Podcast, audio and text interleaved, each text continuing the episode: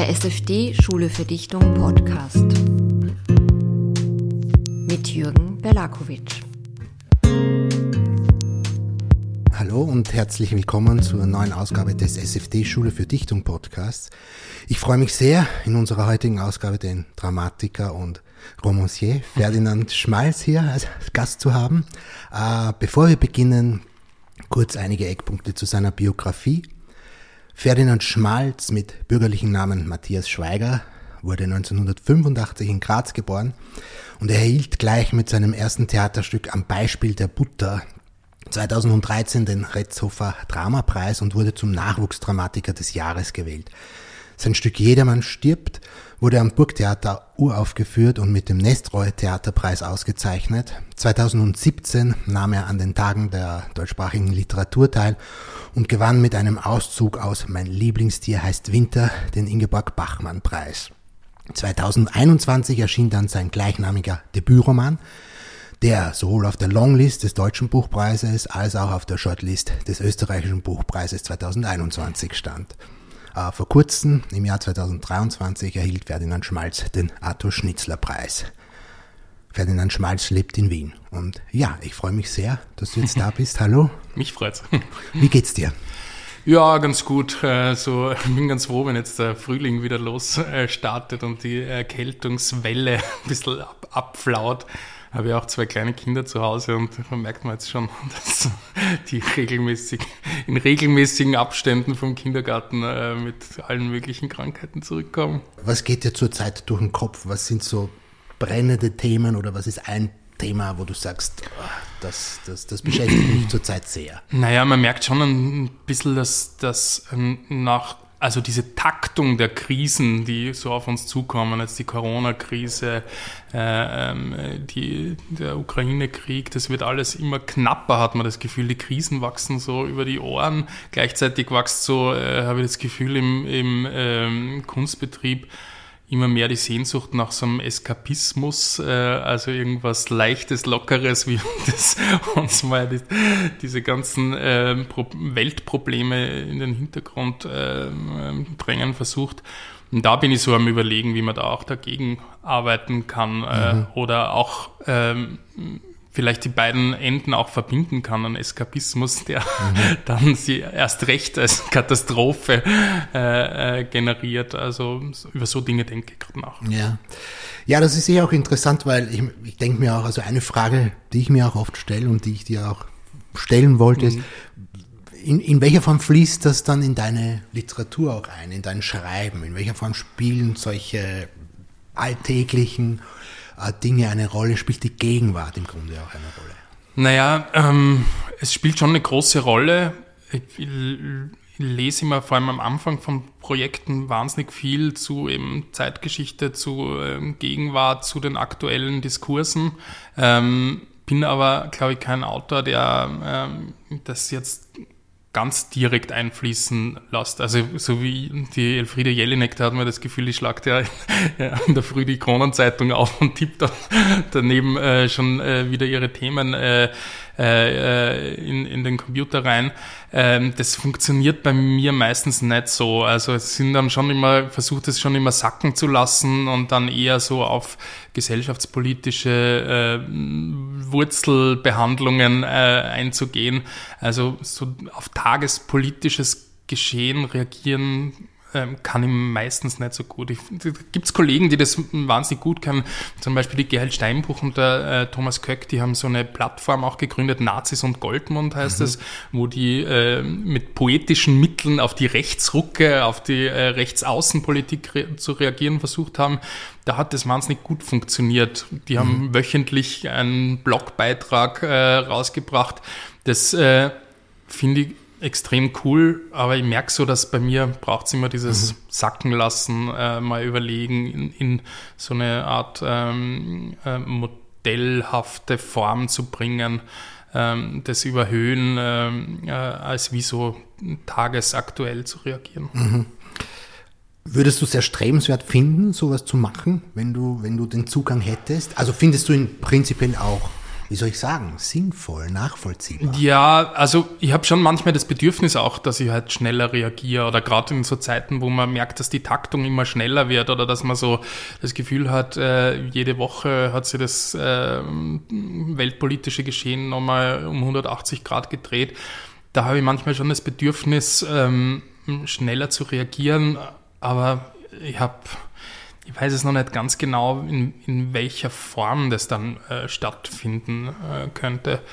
Die, die letzten äh, Monate habe ich wieder begonnen, so in der Schulzeit relativ viel fotografiert und habe mir jetzt eine neue Kamera besorgt und habe zu fotografieren begonnen und habe kurz mal gedacht, ob nicht die Fotografie zusammen mit Sprache, also so mhm. in, einer Art Reportagestil, der dann doch näher an der Realität oder an, an der Tagespolitik oder dem äh, gesellschaftlichen Tagesgeschehen dran ist, vielleicht was wäre, wo das in so eine Richtung gehen könnte, dass man schnell reagiert, Reportagen macht, irgendwo hinreist auch, mhm.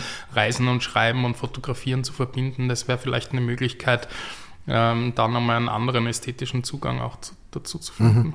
Mhm. Die Fotografie, äh, wie fotografierst du da? Digital oder analog?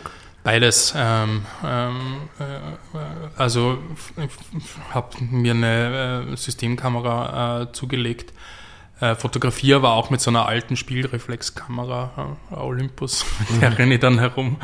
Meistens, wenn die Digitalkamera kaputt ist oder in der Reparatur ist, dann muss man okay. aufs Analoge wieder zurückgreifen aber versucht das beides zu verbinden. Ja, genau. Ja, ja ich habe vor kurzem erst einen Gitarristen, den ich kenne, der hat auch begonnen und der hat eine, ich kenne mich da leider nicht so gut aus, der hat eine Kamera aus den 50er Jahren. Mhm. Und es schaut super aus. Das mhm. sind extrem schöne Bilder, die da entstehen und auch sehr stimmungsvoll. Also ja. es sind eben schwarz-weiß und vermitteln dann eine seltsame Stimmung auch. Dann. Ja, gerade die alten Kameras funktionieren ja äh, nach wie vor äh, echt ganz gut. Und äh, vor allem, was halt Farbdarstellung anlangt, ähm, kommt man halt beim Film in Bereiche, die, die digital noch nicht ganz erreichbar sind, würde ich mal sagen. Mhm, mh. Ja, vielleicht kommen wir zu diesem ganzen Thema Gesellschaft, Gesellschaftspolitik, Literatur vielleicht noch später mal äh, zu mhm. sprechen. Ja. Ich habe ein paar andere Fragen auch noch, äh, ähm, die ich dir gern stellen würde, auch in Bezug auf die Literatur und deine Zugangsweise. Jetzt mal eine ganz banale, die du wahrscheinlich schon oft mhm. gehört hast, aber dein Name, Ferdinand Schmalz. Wie, wie kam es dazu? Zum einen und wie, wie, gehst du damit zum Beispiel jetzt im, im Alltag damit um? Naja, ähm, dazu gekommen ist es, weil ein guter Freund von mir, Valentin Eigner, äh, der ist äh, bildender Künstler und der hat mir mal so karikiert als äh, Walross und hat drunter Schmalz geschrieben. Äh, das ist dann bei uns in der Küche äh, gehängt und dann habe ich diesen äh, Spitznamen umgehängt gehabt. Der Schmalz mhm. haben sie dann so okay. gesagt immer. Und wie so die ersten Texte äh, begonnen habe zu schreiben, äh, ist dann der Ferdinand dazugekommen. Äh, ich muss, es gibt ja diese Namensähnlichkeit zum Ferdinand Schmatz. Ja. Äh, äh, anfangs äh, war mir sein Name noch nicht geläufig. Es hat schon so einen Punkt gegeben, wo ich ähm, äh, dann nochmal äh, äh, umkehren hätte können. Aber eigentlich habe ich es auch lustig gefunden, dass es so eine. Nähe gibt und vielleicht auch eine äh, Huldigung seines Namens, okay. muss man mal sagen. Aber das heißt auch, du, das war dir anfänglich gar nicht bewusst, dass es war nicht ein ironischer. Nee, es war keine Absicht. Äh, äh, es ist eher ein Zufall gewesen, ja. Okay. Und, und, das habe ich eigentlich dann ganz lustig ja. auch gefunden, dass da so ein, ein Buch, ein Stricherl eigentlich uns, ja. unsere Namen trennt. Und jetzt so im Alltag hat das irgendeinen Einfluss auf dich? Weil ich, ich stelle mir vor, man. Naja, ich, für mich ist es, ich, hab, ich selber habe eigentlich am wenigsten Problem damit, weil es für mich wie ein Spitzname ist. Also ja. äh, da äh, äh, denkt man wenig dabei. Es ist halt wie so ein Zusatzname für mich. Ich merke nur, dass manche äh, auf das Gegenüber dann äh, fragt, ja, wie soll ich jetzt zu dir sagen? Ja. Sagt dann immer, ja, wie, wie du willst. Das ist mir eigentlich relativ gleich. Ich merke nur, dass es halt im Theaterbetrieb äh, ist der Name einfach so gängig, dass es eher äh, manchmal zu Verwirrungen führt, wenn, ich, wenn, wenn dann Leute mich als Matthias ansprechen, mhm. weil dann muss man wieder erklären, okay, ja, das ist der, das ist mein anderer Name. Aber es steht noch nicht im Reisepass oder so drin. Ich wollte es eintragen lassen Wirklich? im Reisepass. Okay. Also ich habe mal nachgefragt am Amt, aber das gibt's nicht mehr. Also mhm. ich könnte den Namen wirklich ändern Mhm. Äh, dann müsst ihr aber auf mit Matthias Schweiger komplett verzichten. Okay. Dann wäre es im Reisepass drinnen. Aber früher hat es das gegeben, dass man so einen Zusatz macht, was mir den Alltag eigentlich erleichtern würde, weil äh, oft äh, halt äh, Hotels gebucht werden auf Schmalz. Ja. Und dann, dann muss ich, äh, komme ich manchmal in, in Erklärungsnot Ja, und ja, muss sagen, ja, googeln Sie es mal. Das ist schon sehen. Ja, das war ein bisschen so eigentlich der grundlegende Gedanke, den ich da gehabt habe. Weil es ist ja dann doch vermischt. Man kann es ja nicht trennen. Also wenn man jetzt als Figur auf eine Bühne geht, innerhalb eines Rahmens, da ist man dann diese Figur und dann geht man aber runter und dann wird man mit dem Namen im Kaffeehaus angesprochen, ist natürlich irgendwie. Also am Anfang war es einfach so ein äh, äh, lustiges Spiel auch mit dieser, mit diesem alter Ego oder so. Das war ja auch so die Zeit, wo, wo das auf, auf Facebook in geworden ist, dass man so äh, äh, ähm, Pseudonyme verwendet hat. Und ich habe es als, als lustige Spielerei damals empfunden. Ähm, auch halt mit der Art, wie ich schreibe. Am Beispiel der Butter war ja das erste Stück. Also Schmalz ist da eine naheliegende Assoziation gewesen. Ähm, aber schlussendlich habe ich dann doch irgendwie mit zusehender Berühmtheit auch gemerkt, dass es schon auch so ein bisschen einen Schutzfaktor hat, wenn man so ein alter Ego hat, das vorgelagert ist. Ich meine, das ist im, im kleinsten Maße, aber, aber ich kann schon verstehen, dass bei so Popstars wie dem Falco, der hat das ja auch oft ähm, thematisiert, äh, das dann schon ähm, ein ganz guter äh, Effekt ist, dass man so, ein, äh, so eine öffentliche Persona hat, die man dann auch mal ablegen kann. Das ist so, vor kurzem ist es mir einmal passiert, dass der, der Fridolin, mein Sohn, ist mir nachgelaufen mit meinem Hut und hat gesagt, Papa, du musst den Hut mitnehmen, sonst bist du nicht der Ferdinand Schmalz. Also es ist halt schon so ein Spiel und ähm, manchmal tut es auch gut, da so ein bisschen eine, eine Schutzebene zu haben. Ja. ähm, ganz grundsätzlich dein Zugang zur Literatur, wie hat das bei dir begonnen? Ähm, ja, die frühesten Erfahrungen waren wahrscheinlich in, in, in der Schule. Ich habe eine wahnsinnig tolle Deutschlehrerin gehabt, äh, die leider schon verstorben ist, Ingrid Pollner hat die geheißen. Die hat auch so eine Sch- Schultheatergruppe äh, geleitet und die war halt jemand, die mh, einem so Bücher vor der Zeit in die Hand gegeben hat. Die hat mir, äh, weiß nicht, da war ich gerade 13, 14 hat sie mir die Blechtrommel in die Hand gelegt Okay. und hat gesagt, das könnte dir taugen, das Buch, lest es doch mal. Äh, und da ist, ist glaube ich, so ein Grundinteresse für Literatur und Kunst entstanden. Wir haben dann mm, zusammen auch eine, eine tolle Frühlingserwachen-Inszenierung an der Schule gemacht, im Schultheater. Und da hat es in der Probenzeit hat's zwei Schüler Selbstmorde gegeben, an, einer sogar an der Schule, äh, im Schulgebäude. Und da war halt auch toll, dass sie immer, was auch hart war, äh, uns die Entscheidung überlassen hat. Sie hat gesagt, wenn, also die, die, das ist ja eine katholische Privatschule in, in, äh, in Admont, die, das Stiftsgymnasium. Und sie hat gesagt, da gibt es natürlich Gegenwind auch, äh, weil das Stück ja auch Suizid verhandelt. Ähm, aber wenn ihr das wollt, das äh, zu machen, ähm, dann zieht sie das durch und dann verteidigt sie das auch. Okay. Und das war irgendwie toll, weil man gemerkt hat, da ähm, war an der Schule einfach wahnsinnig viel unausgesprochen. Äh, es hat Gerüchte gegeben über diese Selbstmorde und so oder viele Dinge, die man auch gar nicht so direkt benennen hat können. Und da war das Theater dann so ein äh, Mittel, um, ähm, um was, was, was nicht, was wir damals, glaube ich, nicht so formulieren oder was man überhaupt nicht formulieren kann, äh, äh, zu, zur Sprache zu bringen. Das war so ein bisschen ein Erweckungsmoment. Das ist ein Riesenerfolg dann auch geworden, die, die äh, Inszenierung. Wir sind dann auch so durch, die Steiermark getourt und ich weiß noch, die, die Pollner ist dann auch mit dem pädagogischen Panther ausgezeichnet Okay. worden und so. Aber so, es war so ein bisschen eine Initialzündung. Okay. Ja. Ja, das ist eine, eigentlich auch eine schöne Geschichte für alles, was wir besprechen, auch heute, weil es Leben und Literatur im Grunde wiederum auf einer sehr interessanten Ebene zusammenbringt. Du hast gesagt, die Blechtrommel, war das auch so eine Initiation für dich? Ja, es war schon auf jeden Fall ein, ein frühes prägendes Buch. Die Ble- Blechtrommel, Pfirsichtöter auch vom äh, Coleridge, kann ich mich noch erinnern. Das war auch so ein Buch, wo ich so anfangs total überfordert war Ja. mit der Form oder Durcheinandertal vom Dürrenmatt. Das waren so Bücher, die ich relativ früh ja. schon gelesen habe, die ja. mich von der Form her extrem überfordert haben. Also wo ich so jedes Mal nach den ersten zwei, drei Seiten äh, lesen gedacht habe, wie, wie schaffe ich das da überhaupt durch, durch das Buch? Aber diese Überforderung war dann auch eine, die mich reingezogen hat ja. äh, ins, ins Buch.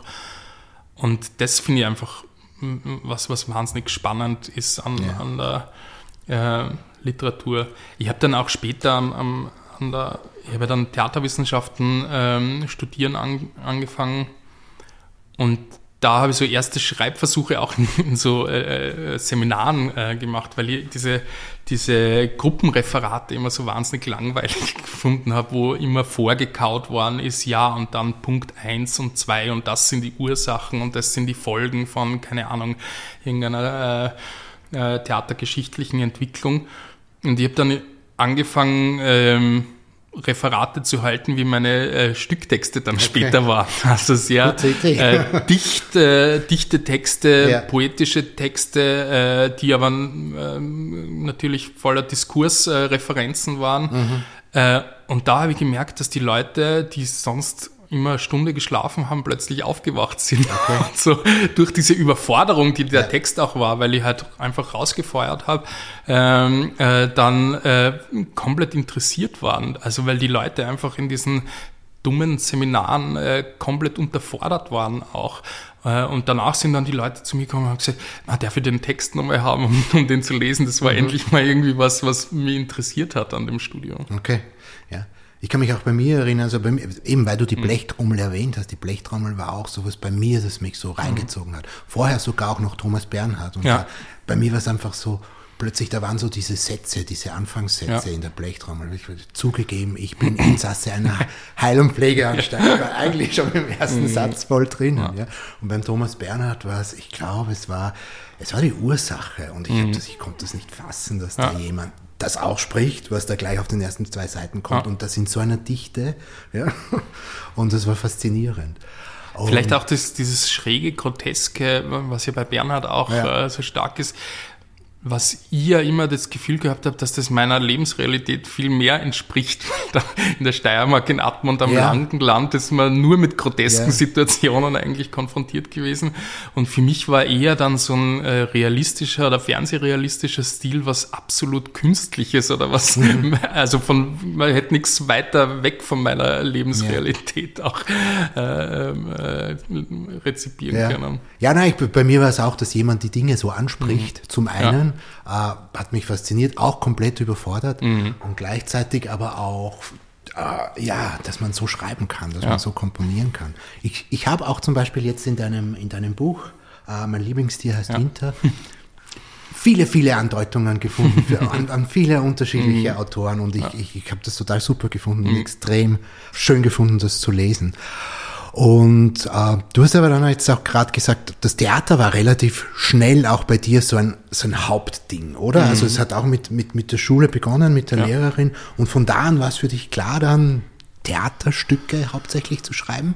Weil du hast ja erst jetzt relativ spät oder jetzt erst eigentlich dann begonnen mit, mit, mit einem Roman und vorher eigentlich fast ausschließlich Theaterstücke. Ja, also ganz am Anfang habe ich auch eine, äh, eine Erzählung, also meine ersten beiden Texten, Texte, mit denen ich wirklich aufgetreten bin in, in, in der, äh, im Literaturbetrieb, das war schon einerseits ein Prosatext, der hat Schlammland Gewalt geheißen. Mhm. Ähm, damit war ich zum äh, MDR-Literaturpreis damals eingeladen. Äh, und das andere war ein Beispiel der Butter. Also am Anfang sind schon äh, eigentlich beide dagestanden, äh, aber es ist sehr schnell dann, äh, äh, habe ich mich aufs Theater konzentriert, einfach weil ich dort auch am, am besten vernetzt oder sozialisiert ja auch war. Ich mhm. habe dann nach dem Gymnasium habe ich ähm, äh, Theaterwissenschaften studiert und bin dann aber relativ schnell auch, weil die Theaterwissenschaft so ein bisschen, das war schon ein leichtes Missverständnis auch, weil die Theaterwissenschaft in Wien ja sehr geschichtslastig ist, äh, was ich auch interessant finde, aber was eigentlich nicht mein Weg war. Mich hat eher immer die philosophische Seite interessiert, Handlungstheorie, Spieltheorie, mhm. solche Themen. Da hat es ein, zwei Professoren gegeben, die das auch behandelt haben. Aber äh, grundsätzlich habe ich mich so ein bisschen fehl am Platz gefühlt in der, in der Theaterwissenschaft. Und dann habe ich angefangen zu erst einmal als, als reinen Brotverdienst in der Kompasserie am Burgtheater, bin so als Lias treuer Ritter, auch Ja, mal ja, ja, mit. Gerd Voss auf der Bühne gestanden und so. Äh, äh, und dann habe ich aber schnell angefangen äh, mit äh, Hospitanzen und äh, Assistenzen am Schauspielhaus. Mhm. Und das waren eigentlich die größten Lehrjahre, muss ich sagen. Okay. Dort unter Andreas Beck, der hat ja nur Uraufführungen damals gemacht. Äh, und da habe ich assistiert bei, bei ähm, äh, Autoren wie, wie dem Ewald Palmetzhofer oder wie Gerald Steinbuch oder wie, ähm, äh, wie dem Kevin Rittberger, also alles äh, Autorinnen und Autoren, die dann ja ganz gut ihren, ihren Weg gemacht haben. Und habe halt auch gesehen, was es braucht, dass so eine Uraufführung auf die Bühne kommt, wie auch die, die Schreibästhetik mit einer Bühnenästhetik äh, zusammengeht und da immer wieder auch die richtigen Gelenke finden muss, ähm, äh, damit es äh, ein Gesamtkunstwerk wird, so ein Theaterabend. Ähm, und aus dem rauskommend habe ich mich natürlich immer auch für den Text als einen performten Text interessiert. Das muss man ja auch bei meiner Prosa sagen, dass die ja auch äh, ähm, natürlich kann man es auch im Stillen zu Hause lesen, aber äh, man merkt schon, dass das von einem gesprochenen Sprachgestus ausgeht oder dass das auch was mit den Körpern macht. Zum Beispiel bei, einem, äh, bei mein Lieblingstier heißt Winter, weiß ich noch, dass die, die erste Rohfassung habe ich so einem Freund von mir in die Hand gedrückt, dem ich immer äh, Texte immer wieder zum Lesen gibt, weil er so äh, betriebsfern ist, würde ich mal sagen. Der liest, wenn es viel ist, ein Buch im Jahr. Äh, und habe gesagt, du lest es doch mal, was sagst du, äh, äh, kommt man da ran oder was, was sind deine Gedanken dazu? Und der hat gesagt, ja, die ersten 20 Seiten waren hart, hat er gesagt, um mal reinzufinden. Aber dann hat er gemerkt, dass er so mitwippen angefangen hat beim Lesen. Also, dass der Rhythmus in, in, äh, in seinen Körper übergegangen ist. Und das finde ich eigentlich eine schöne Beschreibung, dass äh, der Text eigentlich was mit dem Körper auch macht und den nicht irgendwie vergisst äh, Ja. nebenher. Ja, das stimmt. Das ist auch. Ähm, ich habe jetzt die letzten Tage das Buch gelesen und es ist wirklich, es ist so ein Sound, es ist ein Groove, der bleibt. Ja, wenn ich am Abend lese und in der Früh wach werde, Ja. habe ich noch immer diesen, habe ich noch immer diese, diesen Rhythmus und diesen Groove und diesen Sound da. Und das ist auch eine Frage von mir, äh, weil das schätze ich ungemein, wenn, wenn, wenn Literatur äh, nach musikalischen Kriterien komponiert wird im Grunde. Und das machst du ja natürlich auch. War das, war das bewusst oder ist dir das passiert an irgendeinem Punkt? Na, das war schon relativ früh klar, dass ich halt, wenn ich schreiben will, soll es halt kein Alltagssound äh, sein, äh, sondern ich, ich mag schon Texte, die so eine starke äh, Formsetzung äh, haben. Darum habe ich früh angefangen, auch ja, rhythmisiert zu schreiben oder so einen Sprachklang zu finden, der, der mir entspricht.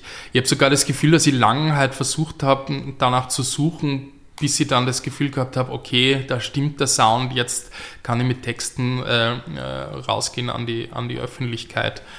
Äh, das war ein Prozess, dort äh, hinzukommen. Und es ist auch jetzt noch immer, ähm, das ist dann echt harte Knochenarbeit. So ein erster Schwung geht mal immer schnell aufs Papier eigentlich, äh, aber dann diesen Klang auch durchzuhalten.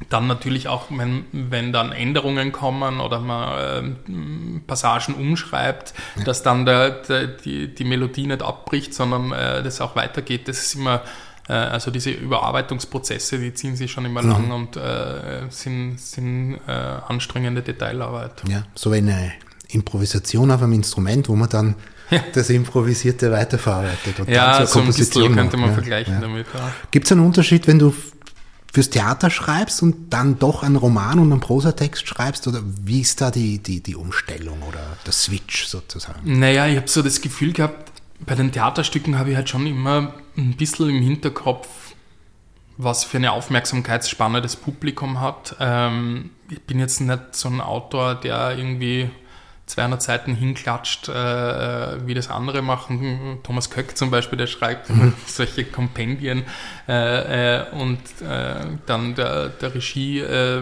überlässt, da ein St- Stückabend draus zu machen, sondern ich, ich überlege schon immer da Handlungsbögen zu bauen, äh, Figurenbögen zu bauen. Also das habe ich meistens im Hin Hinterkopf, ähm, wenn ich Theaterstücke schreibe.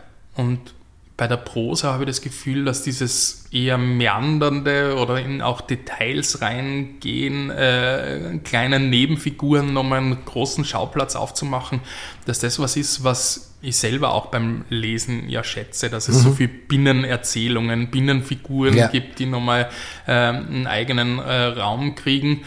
Und da habe ich einfach gemerkt, dass die Arbeitsweise sich schon ein bisschen unterscheidet. Also beim Theaterstück ähm, ist es meistens sehr viel ähm, Theoriearbeit vorher, um so den Rahmen mal für mich festzulegen. Und der eigentliche Schreibakt ist dann ähm, so ein bisschen ein Sprint mal, um eine Rohfassung herzustellen. Dann die Überarbeitungsprozesse dann mit dem Theater zusammen, das nimmt auch nochmal viel Raum ein. Aber ich habe so beim Romanschreiben viel mehr das Gefühl gehabt, dass man so eine ein bisschen eine Marathonhaltung sie eher einnehmen muss, eher so einen langen Atem haben, äh, regelmäßig, äh, äh, regelmäßige Schreibroutinen einzuhalten. Solche Dinge waren dann mhm. wichtiger in der konkreten Schreibarbeit.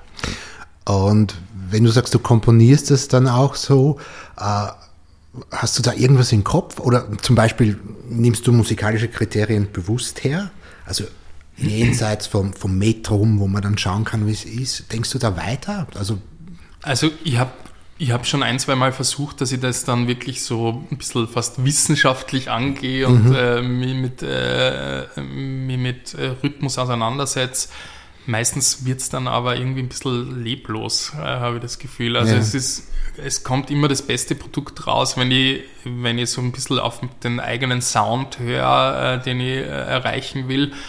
Ähm, natürlich passe ich äh, den Klang, äh, den, die sprachlichen Mittel auch so ein bisschen an, an den Inhalt an. Mhm. Also zum Beispiel äh, bei Dosenfleisch ein Stück, das sie, das auf der Autobahn äh, spielt, äh, wo es viel um so monotone äh, ähm, Monotonie auf einer Raststätte geht. Da äh, habe ich schon klanglich auch versucht, dort hinzukommen. Okay. Also wenn man sich diese Fernfahrer-Monologe ähm, darin anhört, äh, der Wischer quietscht, der Wischer quietscht, der Wischer quietscht, weil das Scheibenklar schon wieder ausgegangen ist. Mhm. Äh, also das versucht schon so einen äh, Sound auch zu imitieren, wie mhm. wenn man halt über diese Betonfugen auf einer langen Autobahn ja. fährt. Dadum, dadum, ja. ja, nein, eben, es ist fast so wie eine, wie eine Vorlage. Oft kommt mir auch vor, dass zum Beispiel der Dialekt, der österreichische mhm. Dialekt, der kommt eigentlich nicht wirklich vor, aber doch dann die, mhm. das, das, die, die, Melodie, die Art ja. und Weise, wie dann die, die Worte angeordnet werden, da findet er sich wieder. Ja, so. ja, ja, doch. Also es hat schon mit, mit dem Idiom natürlich ja. zu tun. Also ähm, es speist sich halt schon aus, aus, aus den äh, Dialekten, die ich halt selber auch miterlebt habe. Ja, ja, Na, aber das ist auch eine tolle Methode, finde ich, das zu machen. Du hast auch jetzt öfter erwähnt, äh, du recherchierst viel und, und mhm. viel Theoriearbeit, glaube ich, hast ja. du gesagt. Äh, das ist finde ich auch sehr amüsant. Es kommen ja in vielen deiner, deiner, deiner Theaterstücke auch so Motti vor, mhm. unsauber zitiert. Das finde ich super natürlich. Äh, liest du da wirklich dich komplett ein in, oder, oder wie funktioniert das da? Ähm, ja, also ich habe schon immer so eine äh, gewisse Denkrichtung, äh, dass ich halt ja von äh, mir versucht bei so äh, Philosophen, Philosophinnen, jetzt gerade zum Beispiel lese ich wieder viel Hegel mhm. äh, oder Schischek über okay. Hegel, um, äh, wo ich versuche oder wo ich halt einfach merke, okay, jetzt habe ich das gelesen, jetzt wäre äh, das interessant.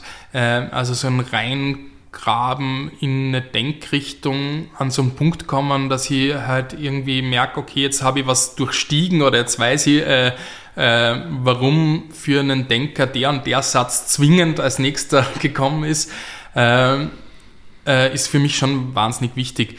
Ich merke halt auch so ein bisschen aber im, im Schreibprozess, dass, äh, dass das auch so ein bisschen oft eine Flucht vor dem Anfang ist mhm. von dem Text, dass ich immer das Gefühl habe, okay, ich muss halt jetzt ein Thema komplett durchstiegen haben, ähm, alles dazu gelesen haben, was, äh, was es irgendwie zu wissen gibt. Vor allem bei so Stoffbearbeitungen äh, merke ich halt auch, dass dann irgendwann oft der Punkt kommt, wo man einfach äh, kapitulieren muss. Jetzt mhm. eines meiner letzten Projekte war ja so eine Nibelungenüberschreibung. Da gibt's äh, ganze äh, germanistische Seminare, die sich seit 20 Jahren äh, mit dem Thema auseinandersetzen ja. und nicht auf einen, seit Hunderten von Jahren ja, auf einen Punkt kommen. Und da, also bei dem Stoff ist es halt auch so, dass da natürlich die Entstehungsgeschichte schon wahnsinnig äh, spannende äh, Schicht ist, dann darunter die Zeit, auf die es referiert, mhm. äh, weil das ist, liegt ja nochmal 200 Jahre zurück von der Entstehungsgeschichte aus. Äh, dann die Zeit, wo es halt dann komplett verschollen war, äh, dann wieder rausgeholt worden ist im, äh, im deutschen äh, Imperialismus, im Nation, deutschen, aufkommenden deutschen Nationalismus im 19. Jahrhundert, die, die äh, Vereinnahmung durch die Nationalsozialisten, die Zeit dann nach dem Nationalsozialismus, wo es ja nochmal neue Nibelungen, Deutungen gegeben hat und irgendwann merkt man einfach, okay, jetzt äh, das ist so ein weites Feld, irgendwo muss man jetzt seine eigenen äh, Haltegriffe an dem mhm. Stoff befestigen und äh, dann sein eigenes Ding draus machen. Mir kommt auch vor, es ist manchmal auch eine Ironisierung äh, dieser Dinge auch dann. Weißt du, eben die unsauber zitierten, die Welt ja. ist alles, was der Unfall ist oder mhm. keine Ahnung, jetzt als Witz und das äh, humoristisch gesehen, aber trotzdem auch, dass es dann auch mhm. wieder eine ein, ein, auch in Fragestellung dieser, dieser. Übrigens, das Zitat von Wittgenstein, die Welt ist alles, was der Unfall ist, habe ich dann im Nachhinein herausgefunden, dass es gar nicht so unsauber zitiert war. Okay. Das dürfte anscheinend irgendwo in einem Notizbuch okay. selber mal notiert okay. Das weggestrichen, ja. ja. Müsste man dann in der neuen Fassung. Aber natürlich auch, auch das durchaus Ironische an, an Auf jeden Fall, ja. Sehen, ja. Also ich glaube schon, dass halt da bin ich halt ganz bei, bei Hannah Arendt, dass äh, Humor oder Witz halt eines der stärksten Erkenntnismittel mhm. äh, sind und dass darum äh, ja äh, äh, Diktatoren äh, den, das Lachen der Untertanen, das eigentlich das ist, was, was sie am meisten fürchten, wie Hannah Arendt sagt, weil mhm. es halt okay. einen Erkenntnismehrwert birgt, den, den man, wenn man es ernst abhandelt, oft hunderte Seiten bräuchte, um genau dorthin zu kommen, mhm. Äh, was ein bitterer, schneidender Witz oft in einem Satz äh, ja. äh, vermitteln kann. Ja. Und am Theater oder äh, der, der, Narr oder der mhm. Clown mhm. etc. Ja. sind auch so Figuren, die dann natürlich da immer. Die auch ja durch den Humor natürlich äh, Dinge formulieren dürfen erst, weil, mhm. weil es ja nicht ernst gemeint ist. Ja. ja. Und ich glaube, also ich, mir kommt vor, in deinem Roman ist auch so, dass eben der Humor, der setzt dem, der setzt dem, dem Tod etwas entgegen auch. Ja. Ja, das ist so ein bisschen. Kommt, glaube ich, schon sehr stark. Erkenntnispunkt, an den ich halt selber gekommen ja. bin, dass ich so das Gefühl habe, ja, ähm, wie, oder was ist mein eigenes ähm, Verhältnis zum Tod auch. Und das ist was, was ich mir halt selber wünschen können, äh, würde, nur dass ich in dem Moment, wo, wo es vielleicht wirklich eng wird für mich, dann halt die, äh, die äh, Leichtigkeit noch habe, einen Witz drüber zu machen. Mhm. Und dass darin eine fast erlösende Kraft auch liegen ja. könnte. Ja. Man kann nicht, also ich meine, das lasst sich ja nicht proben, was, was es heißen würde, wenn der Tod wirklich an einen rantritt. Aber die Hoffnung besteht, dass man dann den Witz nicht verliert. Ja. Schauen wir mal. ja. Ähm, ja, also wir haben schon ganz zu Beginn darüber gesprochen, vielleicht jetzt auch noch, diese gesellschaftspolitische Komponente mhm. von Literatur, von Kunst im Allgemeinen, mhm. ist eine, die mich in viele Richtungen interessiert eigentlich. Äh, ein bisschen was hast du schon angedeutet zu Beginn. Äh, wie siehst du, gibt es eine Veränderung? In, also jetzt im 21. Jahrhundert, es haben sich so viele Dinge komplett verändert, so viele Parameter verschoben, wie wir auch Wirklichkeit wahrnehmen, wie wir mit Fakt und Fiktion umgehen. Und meiner Meinung nach hat das große Auswirkungen auf mhm. die Kunst auch, auf jede Form der Kunst, aber natürlich im Speziellen auch auf die Literatur, auf das Theater, wo das Wort und damit äh, das, was es am detailliertesten beschreiben kann, einfach vollkommen eine andere Bedeutung bekommt. Wie, wie ist es bei dir? Na, ich finde, ähm, dass halt vor allem, also die Literatur allgemein, äh, aber natürlich das Theater nochmal im Speziellen ähm, grundsätzlich von, von, äh, von einer Demokratisierung natürlich lebt, weil ein Theaterabend ist was, was nicht ein einziger, ein Werk, das nicht ein einziger, äh, eine einzige äh, herstellen kann. Äh, also es bedarf immer einer äh, Co-Produktion, äh, es sind immer mehrere Leute beteiligt. Es, es, so ein Theater ist einfach auch ein kollektiver Denkraum, in dem immer eine Vielheit zusammenkommt äh, äh, und ähm, ähm, das Gefühl habe ich immer stärker, dass das Theater halt auch so ein Ort ist, wo wir uns, wo wir unsere gemeinsamen Wahrnehmungen auch ein bisschen abgleichen und in so einer äh, Zeit, wo jeder einzeln mit Informationen befeuert wird äh, über die neuen Medien, äh, wo sie Blasen bilden äh, innerhalb kürzester Zeit, ist halt so ein Ort, wo, wo wie das Theater, wo man wirklich co-präsent sein muss, wo alle hinkommen müssen und gemeinsam über Grundbegriffe nachdenken. Mhm. Ähm, dass zum Beispiel im Theater geklärt wird, was äh, heißt jetzt äh, der Tod für uns oder wie definieren wir das? Man glaubt ja immer, dass die, Be dass die Begriffe im, äh, im äh, Wörterbuch festgeschrieben sind und jeder kann nachschlagen, okay, Tod heißt das und das. Mhm. Äh, aber ähm, um so einen Begriff äh, bildet sich ja ein riesiges Bedeutungsnetzwerk oder nehmen wir den Begriff Liebe.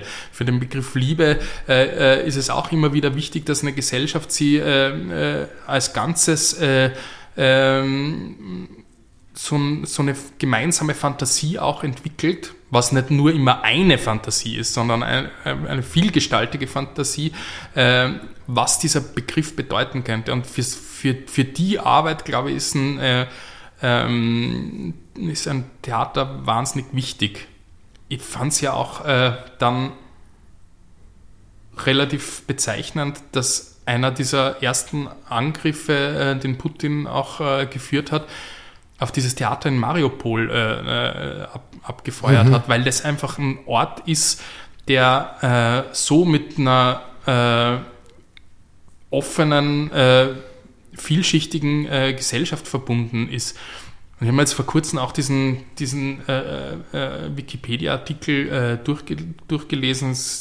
Da bilden sie ja auch, wenn man, allein wenn man das googelt, schon Theater Mariupol kommt als erstes, als erster Vorschlag Fake. Also okay. das spricht ja auch für diese Zeit. Aber wenn man sich dann ähm, durchliest, wie das äh, auf Wikipedia mit vielen äh, ähm, wissenschaftlichen Referenzen auch genau aufgearbeitet worden ist, dann war das ein gezielter äh, Angriff mit einer äh, Präzisionswaffe auf diesen Ort der Gemeinschaft. Äh, mhm. Ähm, äh, und ich glaube, da sehe ich einfach äh, eine wichtige Aufgabe der Kunst in der nächsten Zeit, eben diese Orte auch ähm, zu schützen äh, und zu verteidigen. Mhm gegen die antidemokratischen mhm. äh, Bewegungen, die ja in, in, in, letzter Zeit überall, sogar im Westen halt, äh, äh, immer mehr werden. Ja.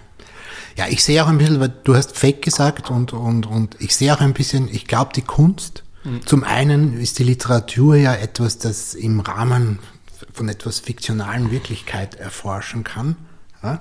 Und gleichzeitig ist diese Möglichkeit dadurch, dass die Wirklichkeit fiktionalisiert wurde in den letzten Jahren, Jahrzehnten, durch unterschiedlichste Dinge, aber natürlich auch sehr stark durch das Aufkommen von, von Digitalität, von Social Media und den vielen Möglichkeiten, die es da gibt, zu manipulieren und, und, und Wirklichkeit umzustellen.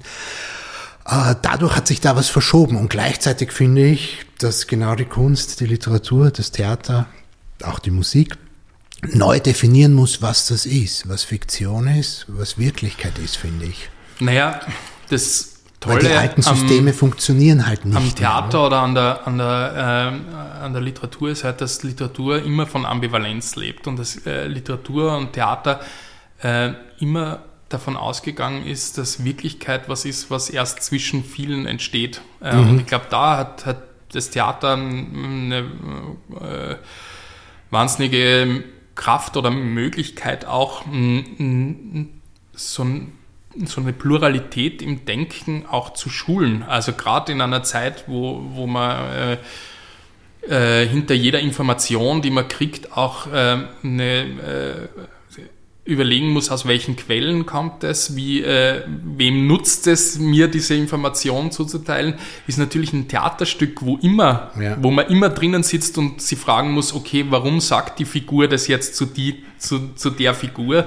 Äh, äh, und die Wahrheit eigentlich irgendwo zwischen den verschiedenen Positionen auf der äh, äh Bühne passiert, mhm. glaube ich schon, dass da ähm, auch eben äh, es ein Instrumentarium schulen könnte für einen, einen kritischen Geist, der äh, solche äh, pluralen Zusammenhänge, äh, komplexe Situationen äh, einfach versteht. Mhm. Und gleichzeitig ist, wie du ja schon auch gesagt hast, das Theater ein, ein, ein, ein, ein Ort, wo Demokratie stattfinden kann, aufgrund dessen, dass viele Menschen miteinander arbeiten müssen, dass auch das Publikum dann mitarbeiten muss. Mhm.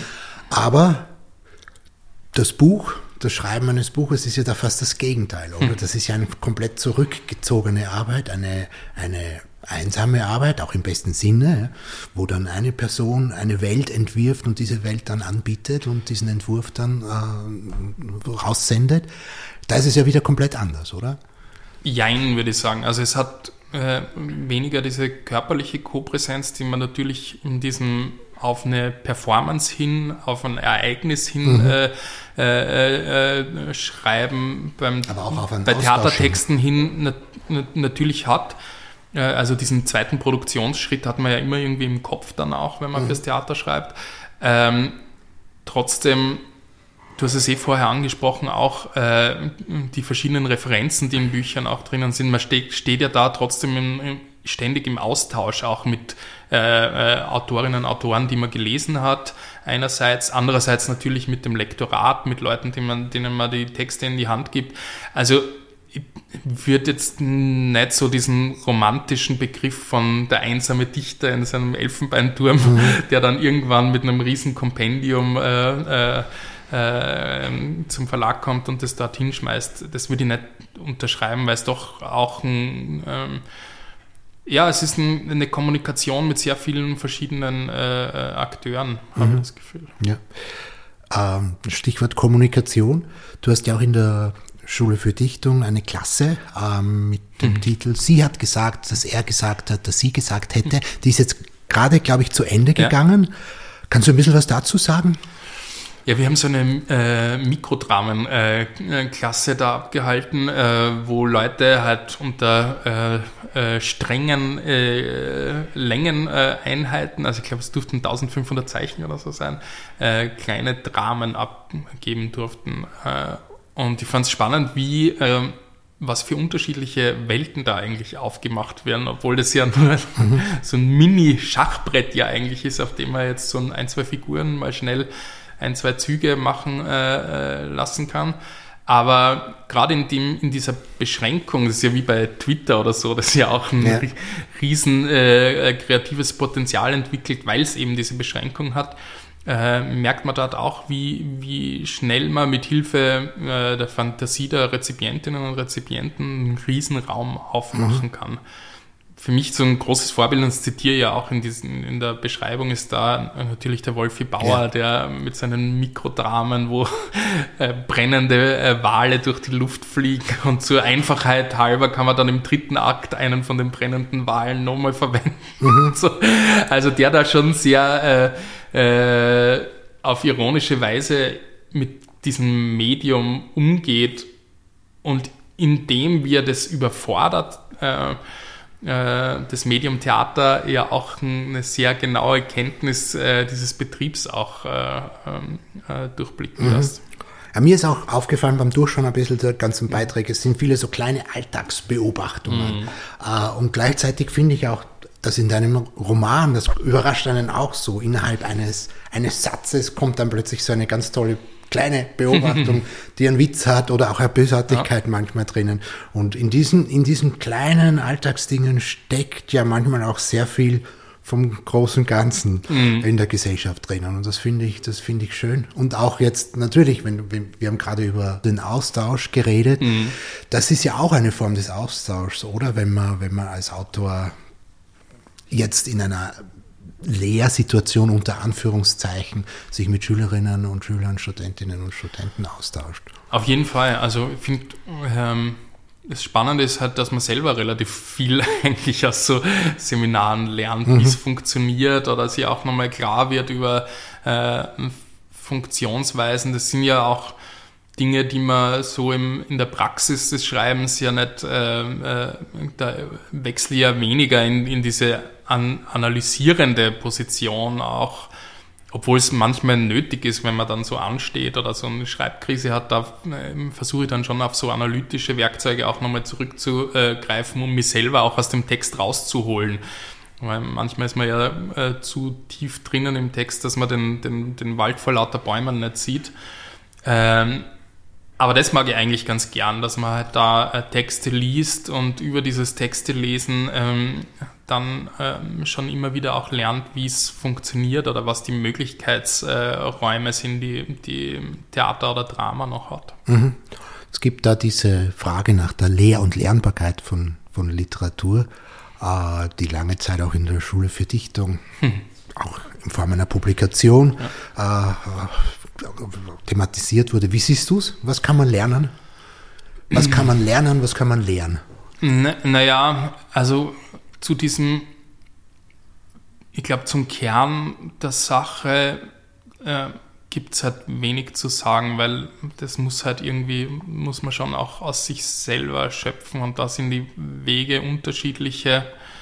Ich finde halt, man kann eben so Instrumente beibringen, die hilfreich sind, wenn man ansteht. Also ich finde, also ich versuche immer bei mir selber auch, wenn es fließt, fließen lassen, aufs Papier kommen lassen, was rausgeht. Mhm. Und ich komme dann bei jedem Projekt, jetzt nach zehn Jahren, äh, noch immer dann oft an den Punkt, wo ich merke, okay, ich weiß es nicht, wie geht es eigentlich oder was, was äh, mache ich da irgendwas falsch oder äh, ich habe halt einfach im, immer in jedem Projekt eine große Schreibkrise in der Mitte. Und wenn ich keine habe, dann wird es meistens kein gutes Projekt, bin ich draufgekommen. Äh, und äh, in diesen Momenten, da gibt es natürlich äh, Instrumente, die man beibringen kann, wie man da nochmal rausfindet, wie man nochmal die Kreativität wieder anwirft, wie man den Motor äh, wieder in Gang bringen kann oder wie man sie halt auch ähm, wenn man den Überblick verloren hat, wieder auf größere Strukturen ähm, ähm, zurückziehen kann. Also das geht dann um äh, eben Figurenbögen, äh, sich Figuren nochmal anzuschauen, äh, Verbindungen, die man vielleicht übersehen hat im Schreibprozess. Also äh, äh, äh, wirklich groß große Bilder machen, welche Figuren schon äh, äh, Szenen miteinander haben in Texten äh, und welche man einfach vergessen oder übersehen hat. Mhm. Es geht mir ja auch regelmäßig so, dass wenn, wenn ich einen Theatertext fertig habe und dann kommt man auf die erste Leseprobe, dass da dann Dinge auftauchen, die, äh, die ich nicht gesehen habe am Schreibtisch. Das ist halt wie, glaube ich, beim äh, Architekten am am, am Schreibtisch, äh, äh, das ist natürlich nochmal was anderes, als wenn dann das Haus da steht äh, und äh, bis ins letzte Detail ähm, kann man es, glaube ich, äh, nicht vorplanen oder vorsehen. Oder das müsste schon ein großes Genie sein, ja. dass das wirklich alles äh, im Kopf entstehen lässt. Ja, ja. ja danke. vielleicht noch zum Abschluss die Frage, was sind deine nächsten Pläne? Welche Ausblicke hast du? Naja, ich habe, äh, wie jetzt den Roman zu schreiben begonnen habe, äh, mein Lieblingsjahr ist Winter, eigentlich gedacht, ich ziehe mich so vom Theater ein bisschen zurück, aber mhm. das Theater hat mich relativ schnell wieder eingeholt. Okay. Äh, und es gibt jetzt einen neuen Theatertext, an dem ich gerade arbeite und gleichzeitig aber auch einen neuen Roman, der stehen ist. Also okay. ich versuche gerade den Spagat zweigleisig zu fahren, aber äh, mal schauen. Ja. Kann ich gut verstehen. Äh, ja, ich meine, du hast es im Grunde eh schon gesagt. Äh, es gibt so einerseits vielleicht das Bedürfnis nach mehr Zurückgezogenheit, mhm. nach mehr für sich sein einerseits und andererseits ja. ist dann die Gesellschaft und das Kollektiv. Ja, es ist, die Menschen ja, sind einfach sind halt wichtig. Halt zwei Spannungspole. ja, vielen Dank fürs Kommen. Mich hat es gefreut. Dankeschön mhm. und äh, ja, bis zum nächsten Mal. Auf Wiederhören. Hm, tschüss. Sie hörten den SFD Schule für Dichtung Podcast. Konzept, Tontechnik, Musik und Moderation Jürgen Berlakovic. Produktion Schule für Dichtung in Wien. Die Schule für Dichtung wird unterstützt vom Bundesministerium für Kunst, Kultur, öffentlicher Dienst und Sport und von der Kulturabteilung der Stadt Wien.